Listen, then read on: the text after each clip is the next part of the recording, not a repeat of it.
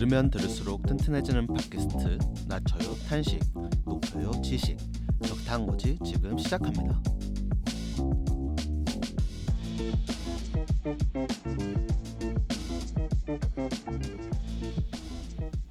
네, 여러분 어떻게 잘 들으셨나요? 라는 제 목소리가 너무 다운돼있네요. 벌써 2월 또 절반이 지나가고 있어서 시간이 정말 빠르네요. 너무 빨라요. 이제 곧 봄이 올 것 같은 느낌? 봄에 약간 전야제 같은 느낌이 나는 것 같아요. 긍정적이시네요. 저는 시간이 빨리 간다는 거에 압도당해서 봄이 오건 말건 생각도 못하고 있었는데 역시 감수성 폭발. F 성향에. 그러니까 놀랍게 우리 중에 유일한 F. 아, 그런가요? 네. 네네. 네네 하는 거 너무 웃겨. 네네. 네, 아니, F시군요. 네. 아니 서운하네요. 그 나는 우리 멤버들 MBTI 다 외우고 맞아요. 있었는데. 맞아요, 투토님. 저도 그러니까, 아는데. 투토님. 서운해요. 네, 서운할 수 있죠. 공감합니다. 하나도 공감 안 되는. 그러니까 하나도 공감. F인 척하는. 그러니까. 본인 한정 F? 본인만 F? 진짜? 내 감정에 공감한다. 나는 나와 공감한다. 뭐 어떻게 지내셨어요? 저부터 할게요. 좋아요. 저 이번 달부터 아침 수영을 시작했는데. 네. 결국 네. 영업 당하셨군요. 아니요, 근데 저는 원래 저도 예전부터 하고 싶었는데 이게 수영장이 집에서 조금 거리가 있어가지고 약간 고민했었거든요. 근데 그래도 그냥 해보자 해가지고 하는데 이제 그 수영장 가면은 특히 아침 수영에는 그 고인 분들이 그러니까 나쁜 의미의 고인물은 아니고 그 뭐랄까 터줏대감 분들이. 맞아. 많이 계신데 딱 눈빛이 신이 봤어 이런 표정으로 위아래로 쑥 보시더라고요. 그래서 처음부터 엄청 압도당해서 저 뉴비는 언제까지 하려나. 약간 엄청난 경고와 함께 이거 하면 안 돼 저거 하면 안 된다 약간 그 룰이 있잖아요. 뭐 예를 들어 기본적인 거는 뭐 샤워를 하고 들어가야 된다부터 해가지고 뭐 물기는 뭐 어디서 다 털고 들어가야 된다 뭐 세면도구는 여기 갖고 오면 안 된다 뭐 이런 엄청난 경고문과 함께 첫날에 엄청 압도당해가지고 쉽지 않군 했는데. 그러게요, 말로만 듣던 그런. 그래도 뭐 네. 재밌게 재밌더라고요. 아니 수업 후기는 어떠신가요? 뭐 배가 고파가지고 끝나면 이제 아침을 든든하게 먹게 되더라고요. 오히려 다이어트가 되지 않고 그렇죠. 벌크업이 된다는 말이 있더라고요. 식욕이 폭발해서. 네. 수영이 그렇다고요. 주변에 수영 오래 하신 분들 말 들어보면은 수영을 하면은 분명히 그 열량 소모가 많이 되는데 너무 허기지고 그러니까 밥을 든든하게 먹다 보니까 오히려 체중 감량에는 생각보다 큰 그게 없는데 수영을 끊으면 살이 찐다 이렇게 얘기를 하더라고요. 그래서 기초대사량이 높아져서 그래서 이거는 좋은 건가요? 이러면서 건강해진다. 맞아, 그 밈이 꽤 유명하더라고요. 그 수영인들 한 사이에서는. 그래서 그래도 뭐 건강해지는 게 더 중요하니까 숫자가 뭐가 중요하겠습니까? 그렇군요. 네. 리담님은 어떻게 지내셨나요? 저는 사실 아까 투토님이 봄을 느낀다는 말에 사실 공감 되게 많이 했거든요. 전 요즘 되게 싱숭생숭해요. 막 새로운 거 해보고 싶고 막 일이나 집중해야 되는 거 말고 막 이것저것 생각나고 관심도 막 다른 데로 새고 그래서 왜 이러지? 올해 약간 올해 시기가 뭔가 그런 기운인가? 이런 생각도 하고 저도 수영 시작한 지 얼마 안 됐는데 벌크업이 된 사람이거든요. 저도 아침 수영 갔다 오면 진짜 배고파서 단백질 쉐이크 먹고 또 먹고 막 먹었더니 살이 실제로 쪘기도 하고 어깨도 진짜 넓어졌고 그래서 사실 주변에 보는 사람들은 되게 리담님 되게 다부져졌다. 리담님 되게 뭔가 견고해졌다. 이런 말씀을 하시는데 체중을 재보니까 체중이 늘었더라고요. 근데 걱정할 게 진짜 없는 게 겸또님 제가 이제 인바디를 재봤는데 골격근량이 올라가고 체지방률이 줄었더라고요. 근데 이게 거의 모든 생활체육인들의 로망이잖아요. 그렇죠. 네. 그래서 근육량 늘리고 체지방 줄이는 게. 네네. 저도 살면서 이게 가능할까 싶었는데 그게 되더라고요. 그래서 그냥 수영 끝나고 배고프면은 단백질 위주로 드시면은 말했던 것처럼 숫자는 숫자에 불과하고 건강해지는 거니까. 맞아요. 네, 좋은 것 같아요. 네. 다들 이제 수영인으로 거듭나오 계시는 거죠. 이제 투토님만 오시면 됩니다. 네, 물개 클럽 함께 하시죠. 아, 너무 좋아요. 아, 나 물개 너무 좋아. 나중에 모여서 어디 올림픽 저기 수영장. 수영고. 수영이라도 가야 되는 건지 싶네요. 네네. 투토님은 어떻게 지내셨어요? 맞아요. 이제 저도 뭐 운동을 계획을 하고 있긴 한데 그거보다 요즘은 사실 이제 저 차량을 이제 구입 계획이 있다 보니까 제가 하도 많이 말씀드려서 이미 아시겠지만 뭔가 그 얘기, 차량이라고 하니까 사업을 시작하는 느낌이야. 그러게요. 차가 아니고. 네, 그렇죠. 차를 구입하는 자가용을 좀 구입하려고 해서 그런 부분에 있어서 어떤 게 가장 좀 경제적이고 그러면서도 내 뭔가 그 욕구를 만족시킬 수 있는지 이왕에 사는 거 그쵸. 굉장히 그런 밈들이 많잖아요. 자동차 할 때 그 돈 살 바에 이 살 바, 이거 살 바에 이거 살 바에 그런 식으로 갔다가 이제 막 외제차까지 갔다가 다시 이제 정신 차리고 어느 정도 정했는데 그런 이제 뭔가 컨텐츠나 이렇게 고르는 그 지식을 공부하는 게 되게 재밌더라고요. 뭔가 제가 전자제품 좋아하는 것처럼 듣다 보니까 뭐 이렇게 배우게 되고 이런 장점이 있고 단점이 있고 그래서 그런 거에 좀 빠져서 지냈던 것 같아요. 한 달 정도는 계속 조사하고 뭐 디젤이 뭐고 가솔린이 뭐고 하이브리드가 뭐고 막 이런 것들. 그래서 약간 새로운 좀 이제 차량을 구매하기 위한 뭔가 공부지만은 뭐 알아보는 과정인데 그 과정이 좀 재밌는 것 같아서 그런 식으로 지냈던 것 같습니다. 이렇게 주변에 차 물어볼 수 있는 사람이 한 명 더 늘었군요. 나중에 혹시 선택하시면은 네 이렇게 좀 여러 가지 본인의 그 조건이 있잖아요. 원하는 일단 투토님 차 사시면 투토님 차 가지고 저희 워크숍 가는 거였잖아요. 잊지 마시고 저기 을왕리라도 가야 되는 건가? 가야죠. 갔다가 오면서 이 차 나쁘지 않다 하면은 바로 제가 투토님께 문의하는 걸로 시승식을 하는 건가요? 그럼요. 얼다리도 두드려보고 간다라. 그런 게 되게 중요한 것 같아요. 맞아요. 그래서 오늘 주제로 한번 넘어가 볼까요? 네, 좋습니다. 네, 오늘 주제는 투토님께서 준비해 주셨는데요. 오늘 주제는 어떤 걸 가지고 오셨나요? 네, 예전에 혹시 이세돌과 알파고의 그 바둑 대국을 기억하시나요? 그때 이제 뭐 그 AI의 약간 시대가 도래했다 이러면서 되게 뭔가 시사적으로도 그렇고 세계적으로 뭔가 시사하는 바가 딱 있었잖아요. 최근에도 그런 이슈가 하나 있어서 가져와 봤습니다. 챗 GPT라는 건데 혹시 들어보셨을까요?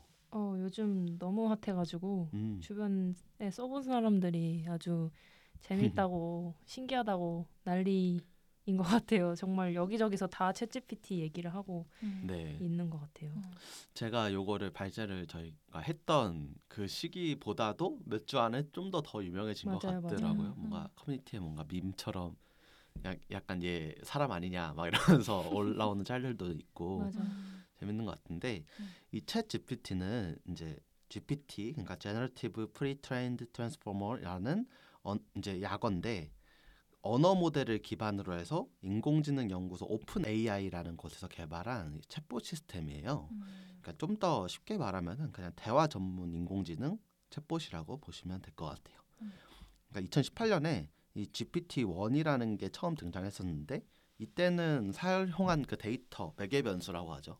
데이터 매개 변수 양이 1억 1,700만 개인데요. 이제 매개 변수가 많을수록 AI가 학습할 수 있는 게 많으니까 성능이 좋아진다고 생각하시면 될 것 같아요. 근데 이제 2020년에 공개된 GPT-3는 매개 변수가 무려 아까 1억 몇 개였죠? 1,750억 개라고 합니다. GPT-3 와서는. 그래서 우리가 흔히 쓰던 아이폰의 실이나 빅스비 같은 거 써보셨을 텐데 그럴 경우에는 몇 번의 대화만 해도 아직 그 성능이나 뭔가 그 자연스러움에서 얘 AI 아직 로봇이다 라는 느낌이 나는 어색한 부분이 많고 한계를 많이 느끼셨을 거예요. 근데 이제 챗 GPT에 쓰인 이번에 이제 GPT-3.5 버전이 나왔는데 그 버전에서는 기계 같은 대화에서 훨씬 벗어나서 자연스러운 대화가 가능해졌다고 합니다. 따라서 이러한 부분에서 혁신적인 개선을 이뤘다고 평가를 받고 있어요. 특히 이 서비스가 나온 일주일 만에 100만 명의 사용자가 모이면서 지금까지 나왔던 그 어떤 서비스보다도 폭발적인 반응을 일으키고 있다고 합니다. 이는 인스타그램의 2.5개월, 스포티파이의 5개월, 그리고 이제 코로나가 한창 그 원격 재택이나 이런 원격 근무가 활성화되면서 줌이라는 서비스가 있었죠. 화상 서비스.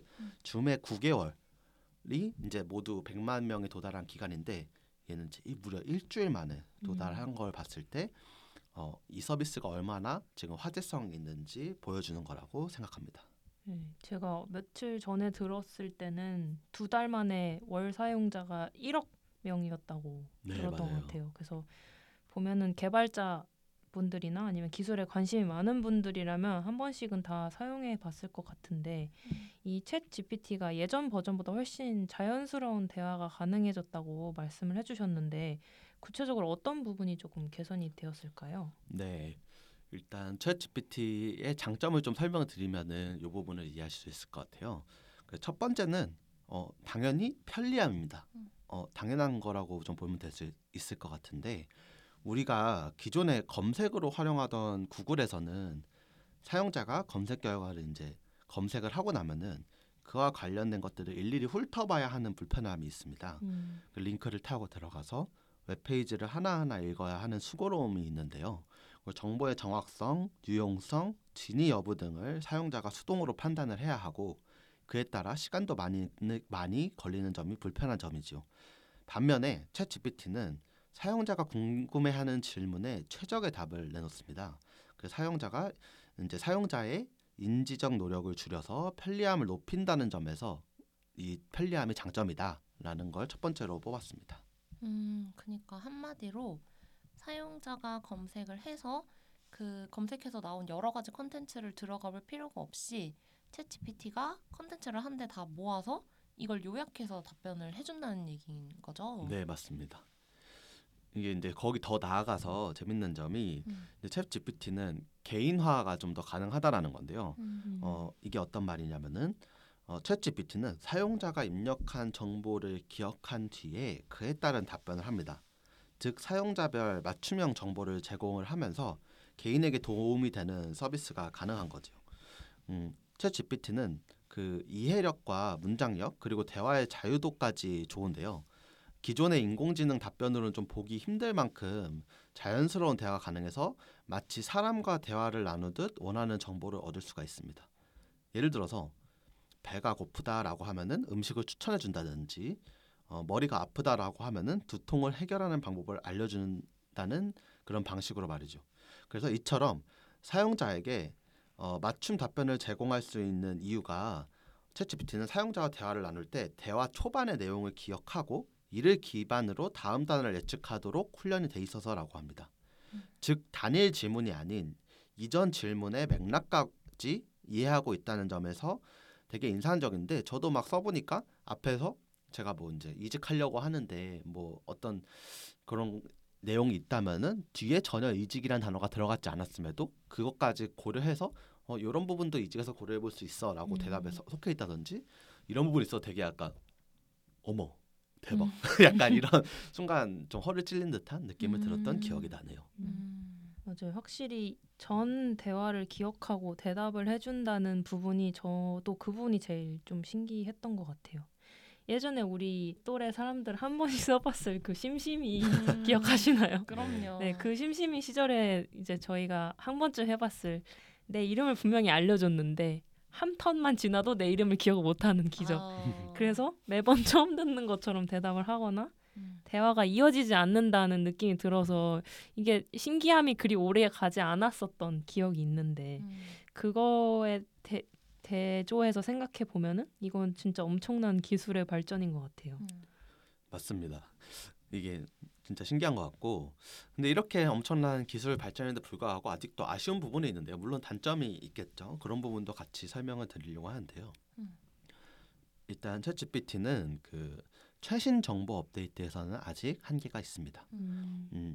왜냐하면은 이 그냥 데이터만 넣어준다고 되는 게 아니라 이걸 훈련을 해야 되거든요. 인공지능 모델이 그 훈련 시간이 좀 걸리고 검증을 해야 되잖아요. 이게 뭐 잘못된 오류인지 이상한 소리를 하진 않는지 그런 과정이 걸리기 때문에 물리적으로 시간이 많이 걸려서 새로운 데이터를 적용하는데 지연 이슈가 있다. 그래서 실제로 이번에 공개한 챗GPT는 아직 2021년 이후의 정보들에 대해서는 취약하다고 밝히기도 했습니다.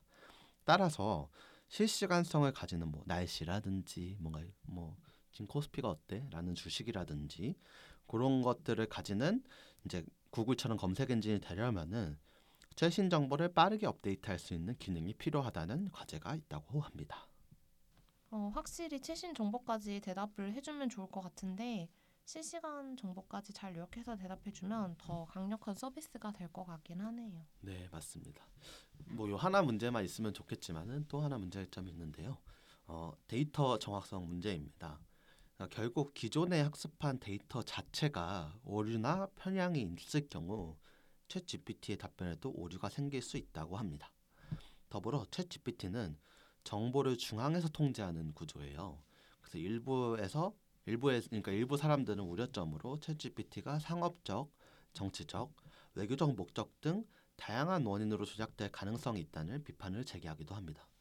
이는 앞으로 챗GPT가 극복해야 할 난관이라고 할 수 있겠습니다. 아, 그게 역시나 이전에 이루다 베타 버전에서도 어디까지를 윤리적인 것으로 볼 것인가 말 것인가가 그 회사 중앙에 달려있는 문제였잖아요. 그 문제가 여기서 또 재개가 되는 것 같아요. 네, 맞습니다. 그리고 마지막은 이제 단점이라기보단 앞으로 챗GPT의 과제라고 보는 편이 맞을 것 같은데요. 현재 자주 나오는 기사가 챗GPT가 구글의 검색을 대체할 수도 있겠다라는 이제 내용인데요. 정작 이를 아직은 대체하기 어려운 이유로 이제 기술력이 아닌 수익 구조에서 찾는 경우가 있어요. 그러니까 비즈니스 모델이라고 하죠. 왜냐하면은 구글의 이제 검색 광고는 사용자가 구글을 저희가 무료로 쓸 수 있잖아요. 이제 무료로 쓸 수 있게 해주는 대신에 그 광고 수익을 광고주와 쉐어하면서 이 서비스가 무료로 운영될 수 있게 해주는 되게 절묘한 비즈니스 모델입니다. 그래서 구글은 광고주와 고객이 상생할 수 있는 선순환 플랫폼을 오랜 기간 탄탄하게 구축을 해왔습니다. 반면 이제 첫 발을 뗀 챗GPT의 수익 구조는 아직 검증이 되지 못한 상황인 거죠. 뭔가 되게 서비스 자체는 편리하고 신기하지만 그래서 최근 마이크로소프트는 자사 검색 엔진 빙에 챗GPT를 도입하겠다는 계획을 밝혔는데 이제 갑자기 왜 마이크로소프트 얘기가 나오시지 하는 분들이 있을 것 같아요. 이 오픈 AI의 최대 이제 투자한 회사가 마이크로소프트여서 그렇습니다. 그래서 이 기술에 대한 라이센스권을 우선 라이센스권을 마이크로소프트사에서 가지고 있어서 이런 얘기가 나오는 것이고요. 그래서 이러한 수익 측면에서 그 마이크로소프트의 빙 엔진이 그러니까 검색이 챗GPT가 어떤 도움을 줄 수 있는지 그 결과가 되게 이제 그 결과의 유추가 좀 주목되고 있는 상황이라고 볼 수 있을 것 같아요. 뭐 아직 해결돼야 되는 문제가 좀 많아 보이긴 해도 그래도 이뤄낸 결과만 봤을 때는 어쨌든 좀 타개책을 찾아낼 수 있을 것 같긴 한데 완전히는 아니더라도 네. 그리고 개인적으로는 챗GPT가 생기고 난 다음에 기존에 이제 저희가 챗봇 방식으로 작동하던 비즈니스들이 있잖아요. 그런 쪽에도 되게 영향이 그쪽 분야에 좀 영향이 클 것 같은데 이 부분에 대해서도 좀 설명을 들을 수 있을까요? 네, 물론 준비해왔고요. 그 챗GPT가 전 세계적으로 이 파급력이 좀 엄청나요. 그래서 마치 옛날에 알파고하고 AI 관련 그런 것들이 확 떴듯이 일단 그 AI가 들어간 그 주식들이 모두 상승을 했습니다. 그래서 이 오픈 AI는 아직 그러니까 상장사는 아니기 때문에. 협업을 진행 중이던 상장회사의 경우 모두 주가에 큰 상승이 있었습니다. AI를 기반으로 콘텐츠를 생산하는 미디어 기업 버즈피드는 2023년에만 460%나 올랐다고 합니다. 그리고 그 외에도 모두 상승을 하고 있고요. 이는 챗GPT가 공개된 이후여서 그거에 대한 파급력이라고 해석할 수 있을 것 같아요. 더불어서 이 왜 이런 아까 구글의 이제 기사가 났다고 했잖아요. 구글 대체할 것이다. 근데 실제로 이 챗 GPT로 인해서 가장 영향을 많이 받고 있는 기업은 구글입니다.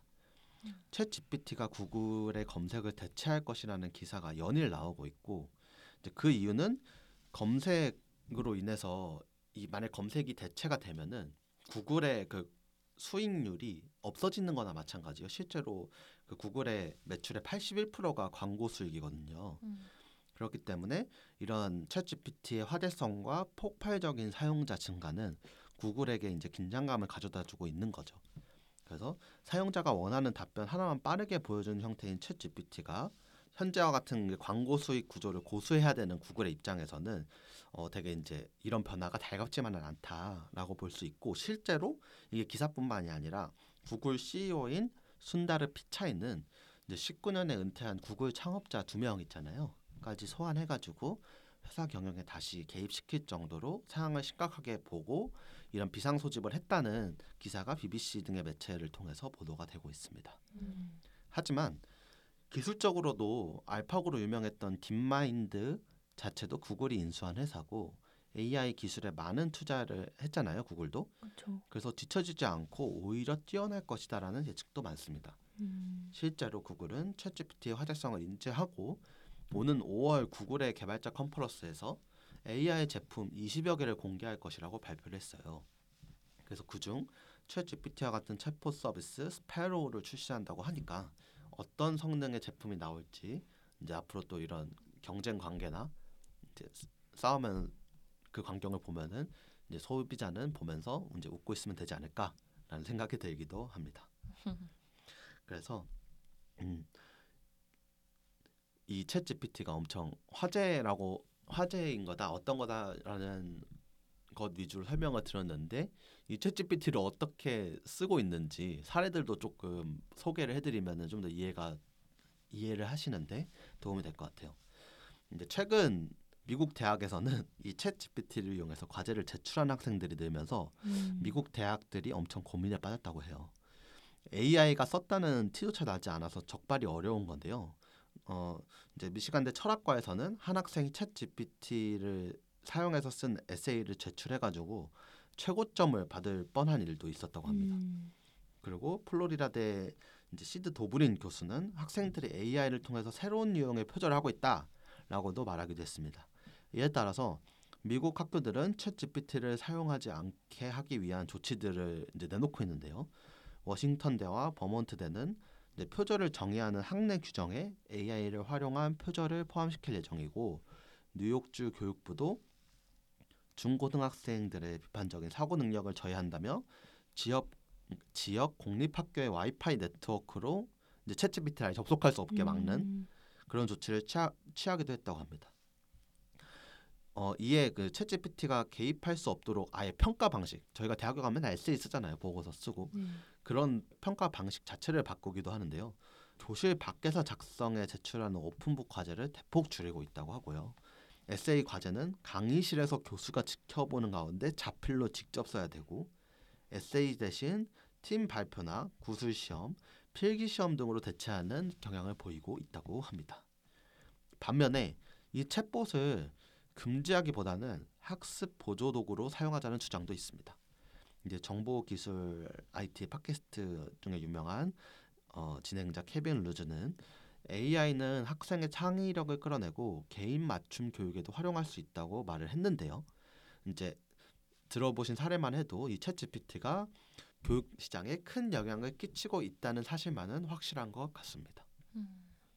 그 논문 표절 검증 시스템이라는 게 지금도 있는 걸로 알고 있는데 생각보다 그게 되게 잘 되어 있다고도 들었던 것 같아요. 근데 뭐 그런 걸로는 구분이 어려울지도 사실 좀 궁금하고, 사실 뭐 논문 같은 것 뭐 연구자들이 쓰는 논문까지는 아니더라도 과제로 쓰는 페이퍼라든지 그런 거는 사실 이미 검색을 통해서 데이터를 많이 보고 있었기 때문에 그런 것도 표절 검증 시스템으로 조금 어느 정도 걸러질 수 있지 않을까라고 생각이 들어요. 그러니까 챗GPT를 굳이 쓰지 않아도 뭐 그거만큼 좀 퀄리티가 높은 결과물은 아니더라도 비슷한 소스를 활용해서 과제를 할 거잖아요. 네.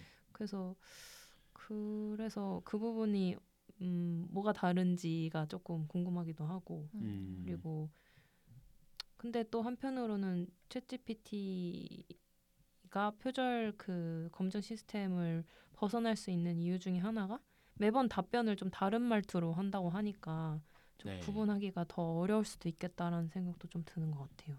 매번 문장을 학습된 데이터로 생성해서 하기 때문에 그 질문이 동일하더라도 앞에 맥락이나 그 사람이 다양한 조건을 넣었을 때 뭐 예를 들면은 막 조던 피터슨이라고 그 유튜브에 유명한 한국 사람들이 아는 교수가 있잖아요. 그 사람이 쓴 책을 기반으로 도자 사상에 대한 뭔가 그런 어떤 걸 해결하기 위한 방안을 생각해봐라 라는 이런 어려운 질문 있잖아요. 대학교 거의 무슨 박사급에서 나올 만한 에세이에 대한 질문도 척척 답을 해낸다고 하니까 이런 데에 대해서 구분하기가 되게 어렵다라고 하는데 반면 이제 AI 전문가들 말로는 이런 생성해주는 이 생성형 AI라고 하는데 이런 것들에 대해서는 모두 이걸로 생성된 건지 아닌 건지를 판단할 수 있는 AI 또한 같이 나올 거라고 합니다. 세트로.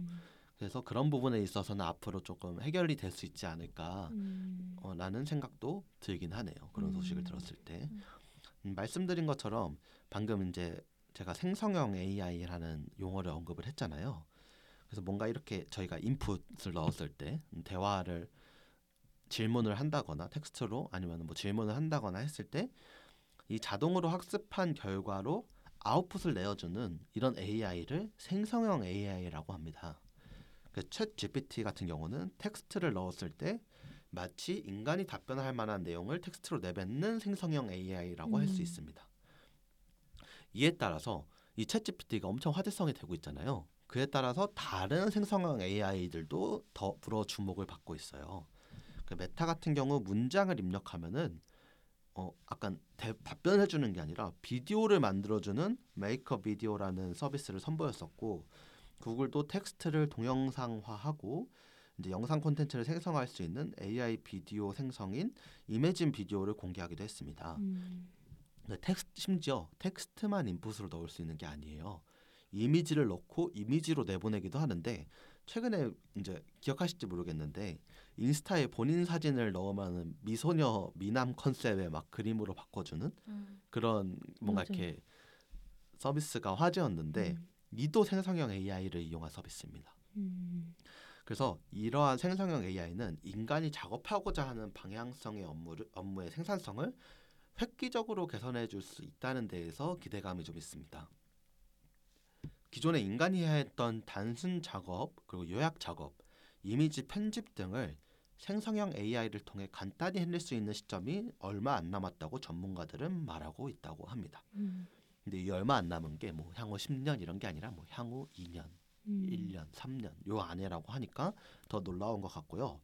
동시에 이제 우려점도 항상 있죠.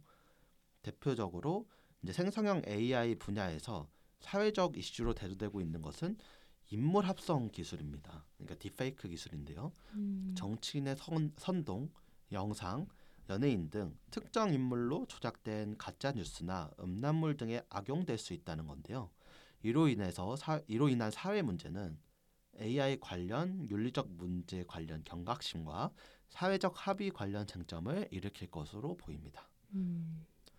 이제 굉장히 이 챗GPT부터 시작해서 결국은 또 AI의 사회적 영향에 대한 긍정적인 점과 우려점까지 제가 오늘 설명을 들어보았는데요.